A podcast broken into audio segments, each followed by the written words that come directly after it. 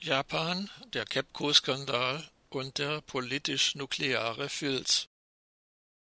In den vergangenen Tagen wurde bekannt, dass in der japanischen Hafenstadt Takahama, Standort des AKW Takahama, zwischen dem Stromkonzern KEPCO, dem Betreiber des Atomkraftwerks, und der Stadtverwaltung Spenden in Höhe von umgerechnet über 40 Millionen Euro flossen.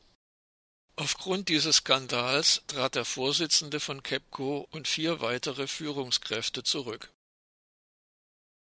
Mit dem Bau des ältesten der vier Reaktoren des AKW Takahama wurde 1970 begonnen, er ging im November 1974 ans Netz.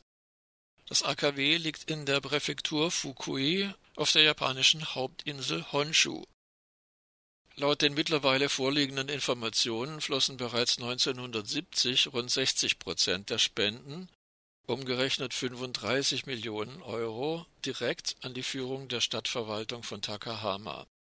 Weitere Spenden flossen kurz bevor die Reaktoren 3 und 4 in der ersten Hälfte der 1980er Jahre errichtet wurden Städtische Beamte erklärten mittlerweile, sie hätten nicht gewusst, wofür die Spenden eingesetzt worden seien.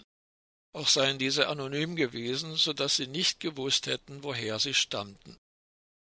Der Stromkonzern KEPCO behauptet seinerseits, keine Details zu den Spenden preisgeben zu können, da die Empfängerin oder Empfänger geschützt werden müssten in den Berichten für die Aktionärinnen und Aktionäre von KEPCO seien die Spenden unter Verschiedenes verbucht worden.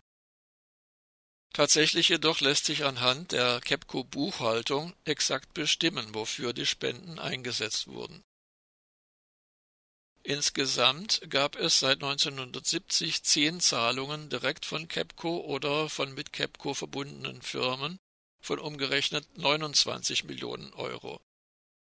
Hinzu kommen weitere Spenden von anonymen Personen, die ebenfalls von KEPCO stammen sollen